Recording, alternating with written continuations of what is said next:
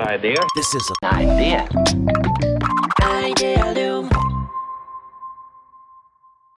皆さんこんにちは。皆さんこんにちは。Anzaiです。Minabeです。はい。というわけで、Idea Liuキャスト。はい。今日はどんな素晴らしいためになる話を繰り広げましょうか。先生さ、ストレングスファインダーやったことある？ありますよ。10年以上前だけどね。あ、本当に？はい。ストレングスファインダーあれ、結構、改めてやると変わったりとかするから、ぜひ。らしいっすよね。うん。でね、僕、ストレングスファインダー2回やったことあるんですよ。だから、しかも全部、なんか34位まで全部なんか見れるやつだって、1万円かかるじゃん。だから1万円の2回やったんですけど。でもね、なんか2回とも僕が1位だった資質が個別化なんですよね。あ、そうなんだ。うん。そう個人の資質をどのようになんか生かしていくか見極めていくか、でそれに一番なんか興味だったりモチベーションを感じるみたいな質が個別化っすね。先生も確かなんか前なんかストレングスファインダーの話個別化高いって聞いたような気がする。僕個別化上位5つにいや入ってなかったんですよ。あ、そうなの？はい。マジで？僕ほんと10年以上前に、20代前半のなんか、なんだろうな、まだちょっと、言い方難しいけど、まあ言ったらわかると思います。僕ね、最上思考、着想、達成欲、未来思考、自我っていう。すごい納得できて、だから、インターフェース上からすると僕がゴリゴリでさ、先生がなんかさ、落ち着いて冷静にさばいて見つかってきて、内実逆だよなってすごい思うんですよね。はい、僕の方がどっちかっていうとバランサーで、先生の方がなんか、おーっていく感じだなってスタートアップ経営者っぽいなとは思って。最上思考、達成欲、未来思考、自我ですか。そうですね。納得みはすごいありましたけど。もう一回やろう。ちょっと、はい。そうですね。今、個別化が高くなってる可能性ありますからね。そうですね。13になってね。はい。それは、さておきね。だから、僕基本個人の資質をどう生かしてやっていくかっていうのにめちゃくちゃ興味がある人なんですね。なんかまあ仕事とかだと組織コンサルとかやったりするじゃないですか。で、エグゼクティブとどういうふうに事業を推進して、で、その推進のために組織をどうフレーム化していくかみたいな、なんかそういう議論になったりとかするんですよね。で、それのなんか一般的な企業のやり方って基本的には組織のフレームを決め、枠組みを決め、でそこで活躍するにはどういう人であるべきかを決め、でそのフレームに沿うようになんか育成をしていくみたいな、なんかそういうのが基本的なフォーマットだと思うんですよね。まあ、大枠の仕事としてそれの体系は理解する、もちろんなんかそういう技量とかなんかノウハウは持っているものの、ただ、個人としてはあんまりそれに興味ないって言ったらなんか今仕事に支障がある気がしたから良くない気がしたんだけど、なんかまあ自分のウィルとしてはまあそういう現実的なことも踏まえつつ、そこと接合しながらできる限り個人のポテンシャルとか資質、それはなんかどういうところに意欲を感じて、どういうのに得意か苦手かで、ウィルキャンみたいな技量はこれなんだけどこっちの方に実は思考シェア向いてるとか、そういうなんか人ごとのパラメーターってあるじゃないですか。そうですね。でそれを最大限化していくためにどういうふうななんか配属だったりアサインだったりとか、まあ、事業業務を任せていけばいいのかっていうのにめちゃくちゃ興味軸があるんですよね。なるほどね。で、今日はそのテーマの話をしたかった。まさにね、ポテンシャルフェチ、ポテンシャルが輝くアサイン。よし、ポテンシャルフェチ会にしよう。そうですね、僕もポテンシャルフェチなんで、すごいそれはよくわかりますね。まあ、事業ありき、業務ありきで、そこにね、従業員なんだから合わせてくれやとかっていうよりかは、この人が輝く事業にするにはどうしたらいいかとかね。そうですね。このプロジェクトは誰がやると一番、なんかベストに、内発的にやれるかなとか、それはすごい気にしますよね。この人とこの人をつなげたらこうなるんじゃないかってなるとワクワクするじゃないですか。そうですね。そうなんですよね。僕もね、それすんごい好きで、で、これ社内だけじゃなくて社外も含めて、このプロジェクトって社内のあの人とあの人と社外のあの人をこうね、協力していただいて中に入ったらなんかすんごいカオスな化学反応だけどなんか何かが起きる気がするみたいな考えのめっちゃ昔から好きで。だってアドマでしたっけ、あれのプロジェクトメンバー、うん、豪華かつカオスでしたよね。そうですね。あんまりこう、アドマってね、家具のイノベーションプロジェクト でやって、まあ、ミミクリがファシリテートしながらも、つくるばの中村さんとかね、つくるばチームだったりとか、インクワイアの森純也君とか、あとスーパークラウズのね、田中健一さんとか入ってもらって、いや、そんなにいるみたいな。なんか もっとなんか、ね、はい、スリムにいけるっしょみたいな。そうね。けどなんか、あれは、問いのデザインの事例にもね、書いてるプロジェクトなんですけど、はいはい、面白かったですね。単純にそのプロジェクト中、ワークショップで話してるだけで気づきがもう溢れ出てくるから、はいはい、楽しくしょうがないみたいな感じで、はいはいはい、よかったですね。なんかそういう個人のポテンシャルの発揮もそうだし、こことここをつなげたらよりさらに何倍にもなるしみたいな、なんかそういうのはすごいめちゃくちゃ楽しいですよね。それがなんか僕は仕事のやりがい、モチベーションに常になってる。そうですね。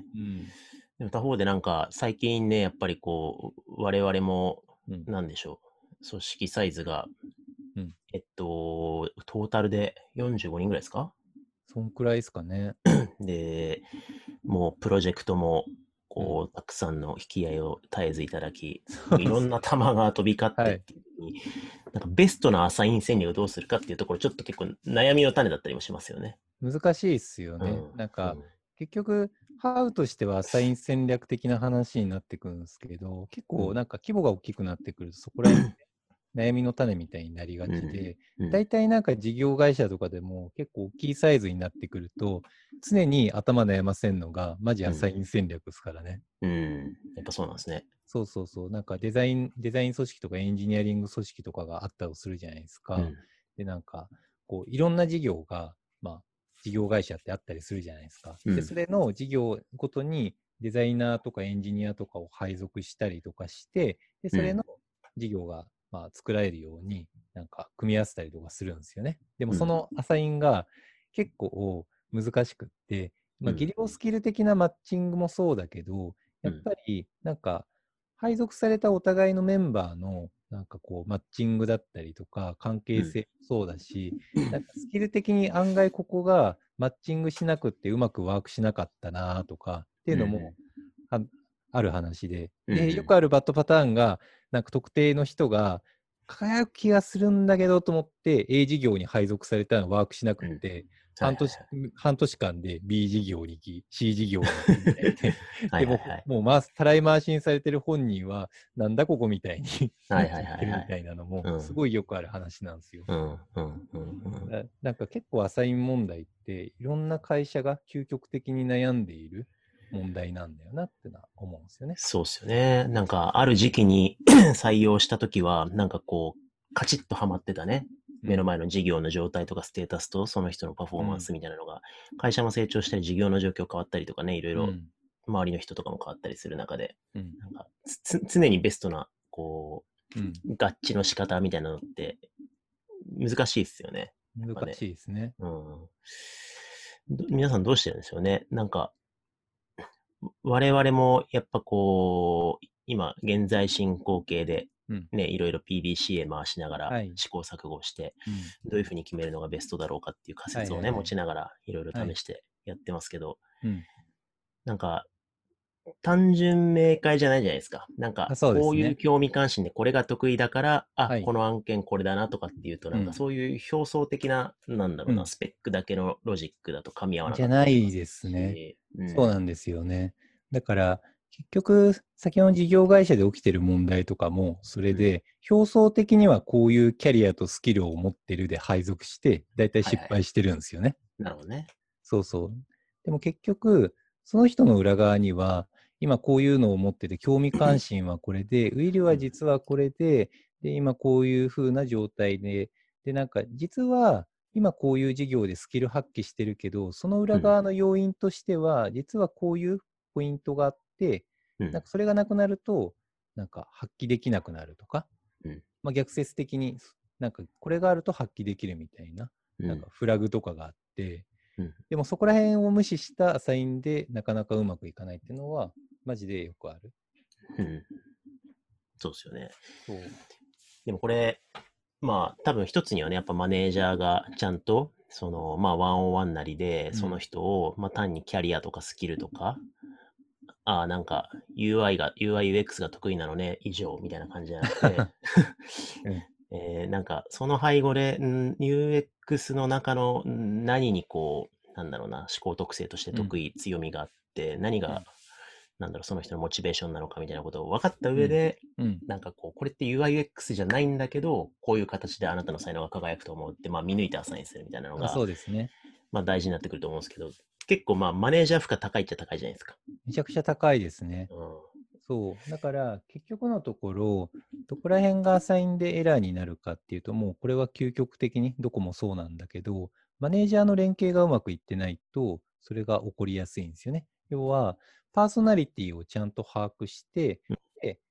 なんかこの A さんはこういうパーソナリティ、B さんはこういうパーソナリティっていう、そこを資産としてナレッジとしてお互いに共有シェアしていきながら、マネージャー同士だったり、まあ、配属する事業長の方だったりとかが、なんか考え捉えつつ、なんか試行錯誤していくっていうのが必要って感じですかね。なるほどね。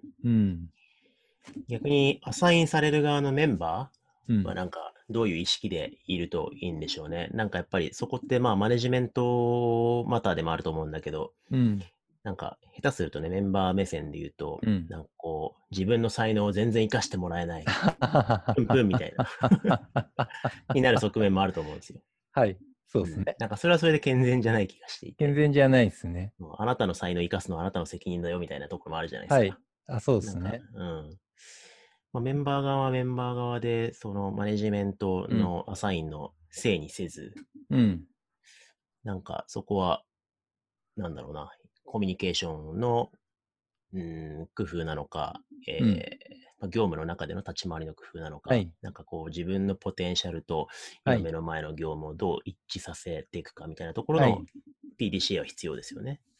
そうっすね。まあでも結局そこも対話しかないっすよね。なんかマネージャーがこいつはこういうのに興味があるだろうと決めつけてアサインするっていう、ハウじゃなくて相手を理解するっていうのもそうだし、メンバー側もマネージャーがどういうふうな意図でこういうふうな活躍ができるんじゃないかって狙ってやったんだなっていうのを対話して理解する。で、それを調整するっていう、なんかそれしかないっすね。大体これうまくいかないパターンって、なんかお互いに勝手に想像上の話で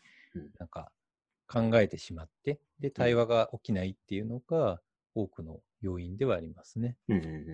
逆説的に言うとキャリア上うまくいきやすい人ってそういうのをちゃんとなんか推察しながら話してプロフィールはこういうのだからこういうふうに扱ってほしいっていうのをなんか割と建設的になんかちゃんとオーダーできる人が上に行きやすいっていうのは、なんか活躍しやすいっていうのはあるかもしれないですね。確かにね。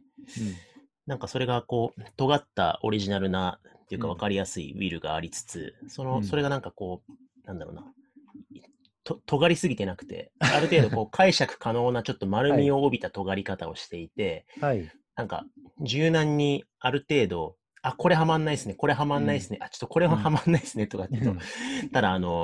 アサイン難易度が高い感じになっちゃうから、そうですね。なんかこう、尖ったウィルとか、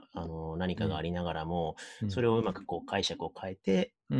多少カスタマイズしながら、いろんなプロジェクトでなんかこう、実験を楽しめるみたいな感覚があると、そうですね、なんかお互いやりやすいのかもしれないですね。そうですね。もうこのあたりはでも、難しい課題なので、僕らもちょっとね、アサイン戦略を日々研ぎながら、なんかナレッジが生まれたらまた皆さんに共有できればいいですね。なんか確かそういやそのうちこのあたりのアサイン戦略のやつカルティベースでなんか確か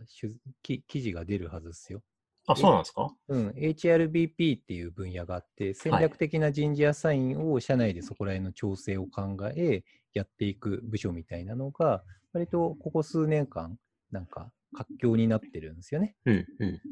でそこを専門部署みたいなんですけど、そういったところにも話を聞いていこうみたいな、なんかっていうのはありますよ。あ、なるほど。Minabeさんが話聞いていくシリーズ。あ、そうです、そうです。あ、なるほどね。割と HRBP の立ち上げとか、事業会社でしたりとかするんで、なんかそれの分野の話で、なんか解説していこうかなって思ってますね。楽しみにしてます。はい。ちょっとそれも公開されたらまた、ね、はい、取り上げて解説していきましょう。ぜひぜひ。はい、というわけで、では今回はこのぐらいにしたいと思います。はい、はい、ありがとうございました。ありがとうございました。Hi there. This is an idea. Idea Liu.